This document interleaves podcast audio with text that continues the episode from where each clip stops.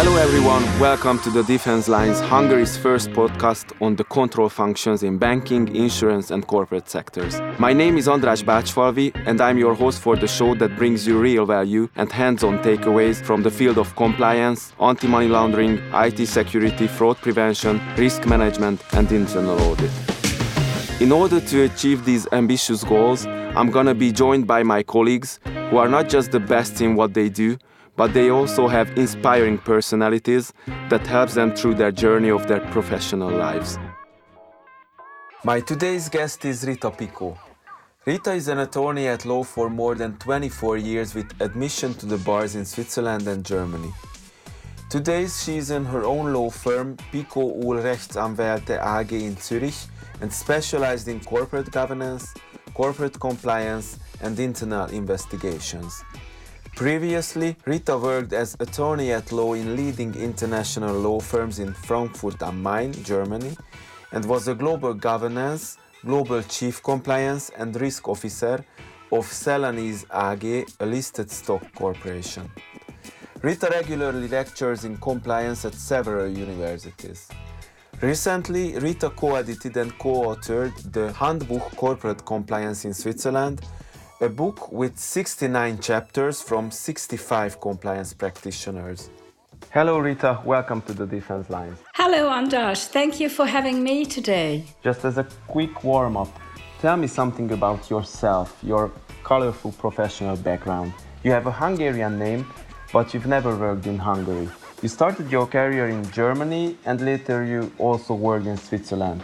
For me, it really sounds like a fairy tale. Is it really a dream life work?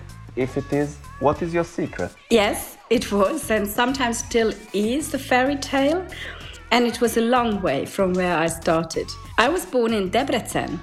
And when I was 4 years old, my parents moved to Germany, to the south of Germany.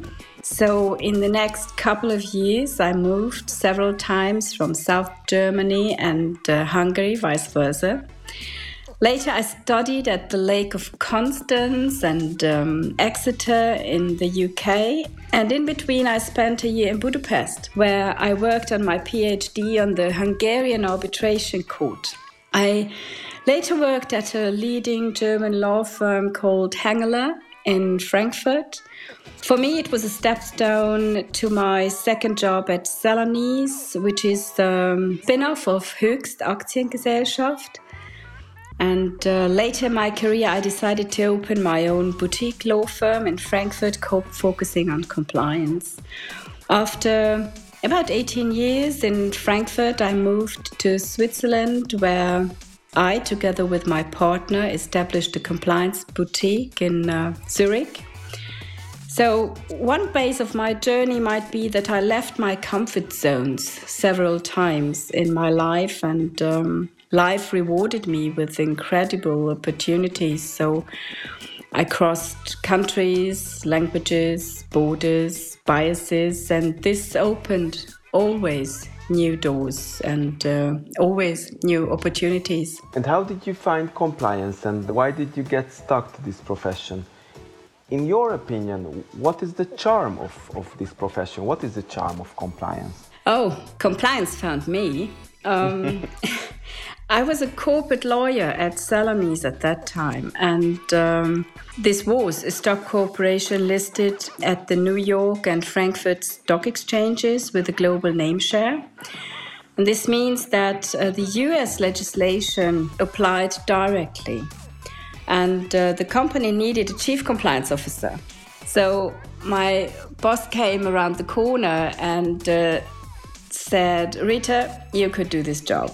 And this was in 2002. I had no clue what compliance is at all.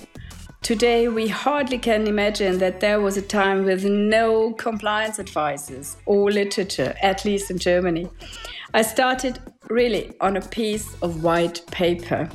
So the charm until today is the creativity you can develop with doing compliance. Regulations are just one aspect of it. You need to understand the business to support the business. And it is a people's business. To be effective with compliance measures, you need to understand the drivers of the organization and its employees. So you need to work the tools like communication, storytelling, culture, psychological safety at the workplace, or behavioral science, or even role models. I think your career can be a good example in front of everyone, especially for Hungarians. So I'm really curious about your opinion. What should someone new to compliance do to accelerate their career?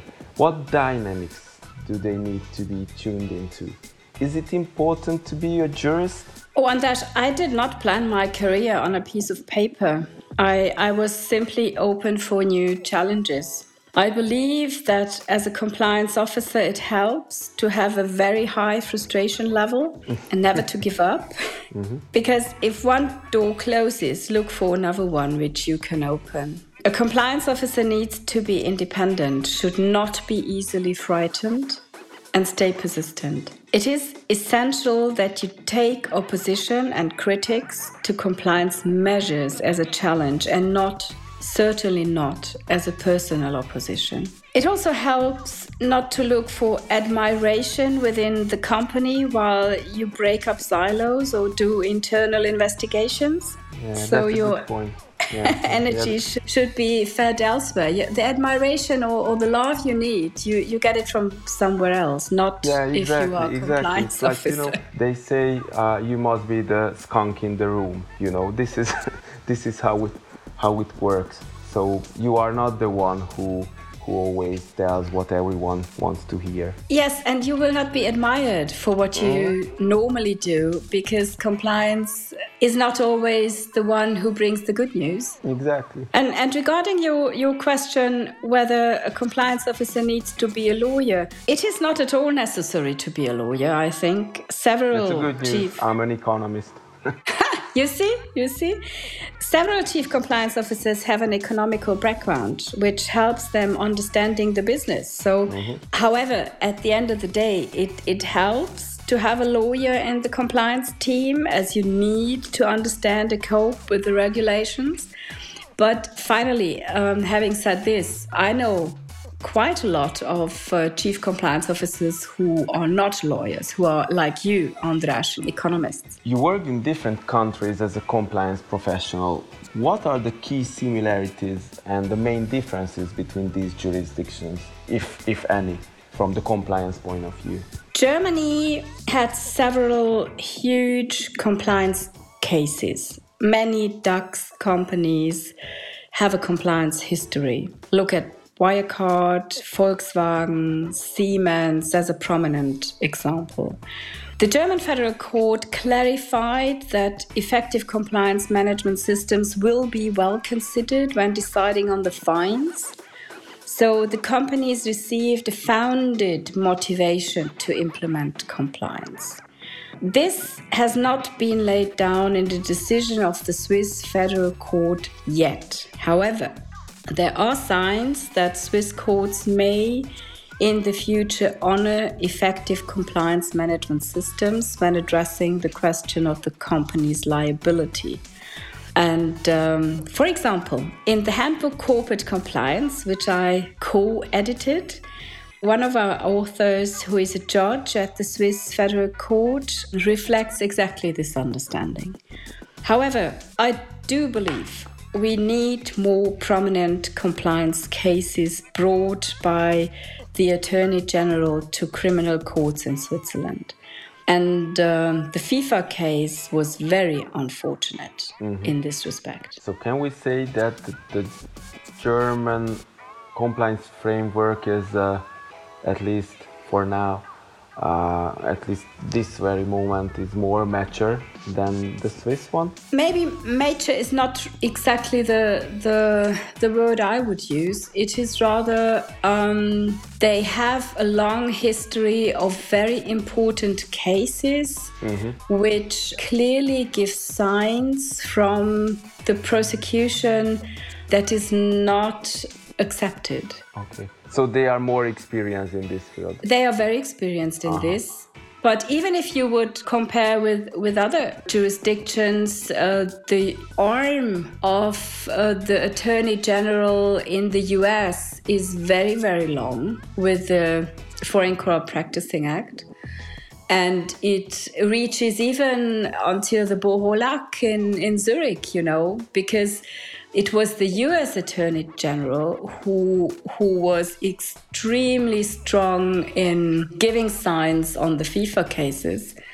And all the other prosecutors around the world could learn from that, I think. Given your professional background, I think it will be... very interesting for all of us. What do you see as the key challenges in 2022 and in the near future that compliance teams can face?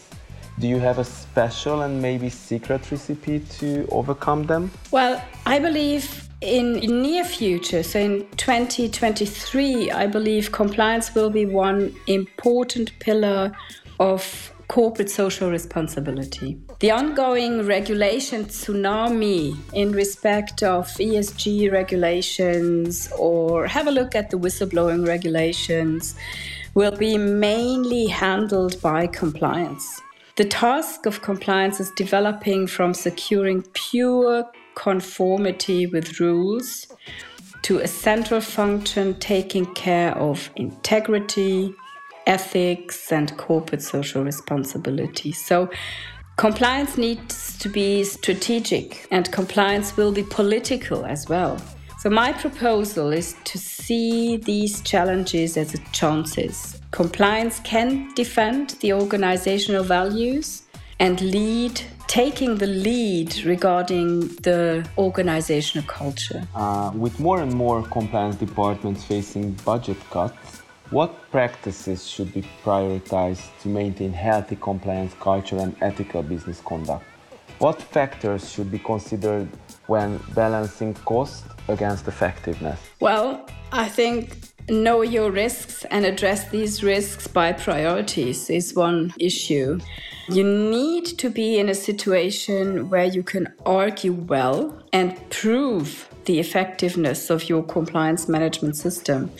Therefore, you should measure elements of your system, like how many reports do you receive per month, or how many employees know the channels of the whistleblowing system at all. Which channel is used for whistleblowing by the employees and which only very seldom? What kind of cases are reported? From which side do you receive reports regularly, and when you have the analysis, you can well adjust your compliance management system. Further, I would educate the board members. You may tell them. Yeah, that's a very important point, yeah. You may tell them what it means for them in person to become liable for compliance cases, or what it means to lose reputation on a personal level. You mean to be on the front page of the tabloids for weeks? Yeah, exactly. From the moment on when they understand the purpose of compliance, they may reframe their connection to compliance. Yeah, that's a very good point. So I think tone at the top, or tone from the top, is the fundamentum of compliance. Absolutely. And if you reframe compliance from being only a cost factor to being a cost savior, what I mean by that is that compliance prevents companies from losing company assets by fraud, protects the company and its managers from liability. Yeah, exactly. And the CEOs must understand that, you know, their reputation can be also an asset for them. And if they lose their reputation, it's not something which you can fix easily. So if you have a good compliance system that can defend you, protect you from many awkward situations, I do agree with you. As for the last question, compliance seems to be more and more important all around the world. How do you see the future of this profession? When will be the first CEO with a compliance background be appointed? I'm afraid never. I do not see the requirement. Honestly, I do not see the requirement of having a CEO with a compliance background.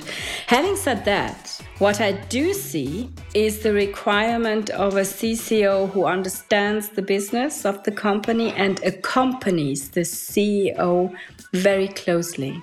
Compliance has an unquestionable strong function, at least within the listed companies. And what I would like to see is a positive view on compliance on the SME level as well, which is not the case yet. Okay, so you are saying that compliance is not a, let's say, not a profession which can bring you to the first position in a company, but still you can be a very important asset for your company, right? Well, I do see a lot of compliance officers on C-level and being members of the board, management board, but not directly as the CEO. Not in Hungary, unfortunately. We are a step behind. We still miss something to be there. Well, in Germany and even in Switzerland, you have several examples where you have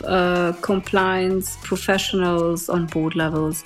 Look at Novartis, Klaus Mosmeier, for example, or having said that, for example, Hiltrud Werner, who was responsible for compliance at Volkswagen and who managed the entire monitorship wonderfully. So these are very, very important representatives for this profession. So thank you very much, Rita. It was great talking to you. Thank you, András. It was a pleasure. Thank you for having me.